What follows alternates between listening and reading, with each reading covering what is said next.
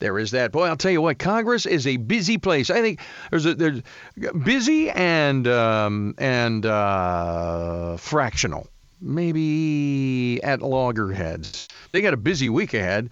Ryan Schmelz, who is our man on the on the ground in Washington, keeps his eyes and his fingers his fingers firmly placed upon the pulse of Washington. Not so much as to cut off the circulation, just to give us an idea, though. Hey, Ryan, how you doing? I'm good, Mike. How are you?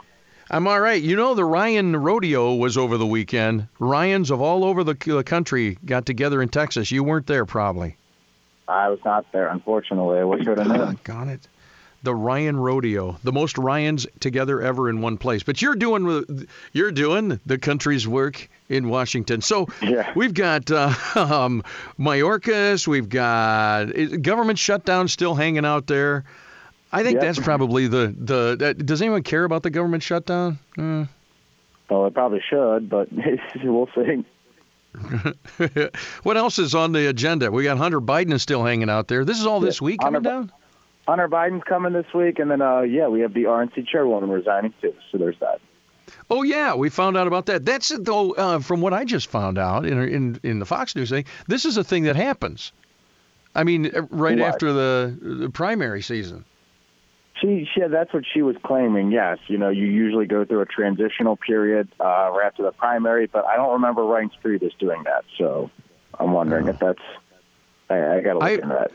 Yeah, I've never paid attention to it to be honest with you. It's interesting. Yeah. So the government shutdown. What's the wall on that? Is it the first? Uh, yes, uh, yes. March 1st is when we have the government shutdown. All right. How are we doing on that? Are we gonna are we gonna come up with something? Well, we were expecting some type of announcement yesterday. We got a Dear Colleagues letter that essentially did not say what the plan was for avoiding a government shutdown. So we still don't know what the plan is from, from Senate, Senator Schumer's office.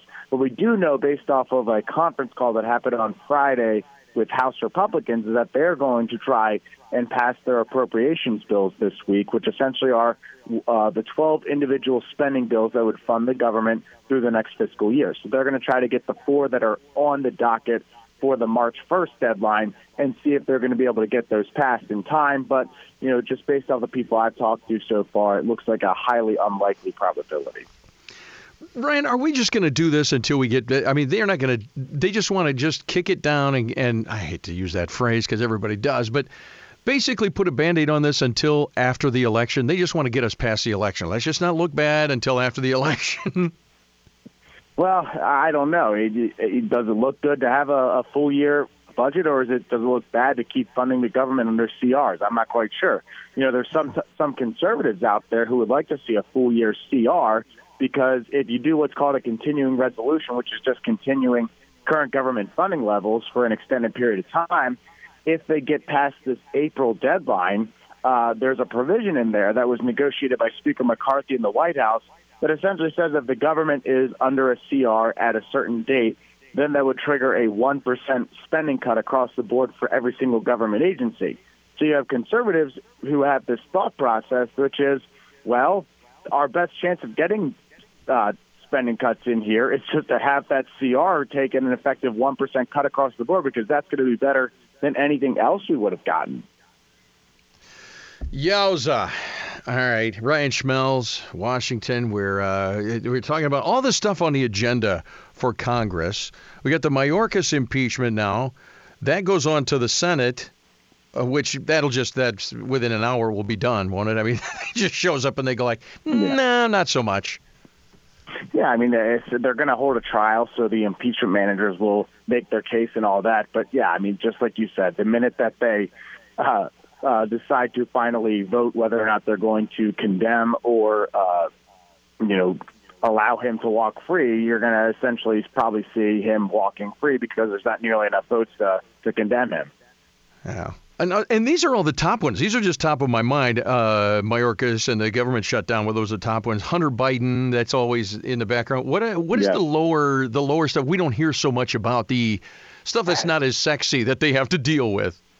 Well, it's funny because the things that wouldn't be as sexy would be sexy at any other date, which is, you know, you'd also got Lloyd Austin, the defense secretary, coming to testify before Congress, and I believe this is his first public testimony in front of lawmakers since he had that issue where his Oh yeah. uh, cancer diagnosis was not reported to the proper officials, and that led to, you know, essentially us not having a, a defense secretary for a number of days.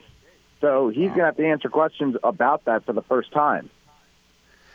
And uh, I don't know. Are they? Uh, I hope they don't focus a whole lot on that. I, I would like to get past that. I, I think that was just one of those things, a blunder. Yeah, big mistake. Okay, yeah. The poor guy, though, man. Let's not kick him around. How's he doing, by the way? Do we know? Well, he's uh, healthy enough to go work. to Congress. He's back at work. He's back at Yeah. work in person. So yeah, I mean, he seems to be doing well for the most part. Uh, but yeah, I mean, we've got him who's got a cancer diagnosis. You have Steve Scalise, the majority leader for the Republican Party, who just went into uh, uh, remission and on the House side. It's it's yes, I mean, it, these are these Yeah. are major issues right now. All right. Well, we've got a busy time here in Michigan. We got our primary coming up tomorrow. Uh, I don't know. You should come to Michigan sometime. I'm trying to. I'm working on it. Are you? Eh, you can stay at my place. I mean, Yeah. I'll charge you rent, but you can stay at my place. Let's see about that. Oh, yeah, that'll happen. Hey, Ryan, we're up on time, believe it or not. Uh, so have a great day, and maybe you and I talk tomorrow. I don't know. You never know. I'll call you. All Exactly. right. All right. See you later. Have a great day, Ryan. Thanks. See you, Mike. 1320 WILS. Mike Austin here. It's your morning wake up.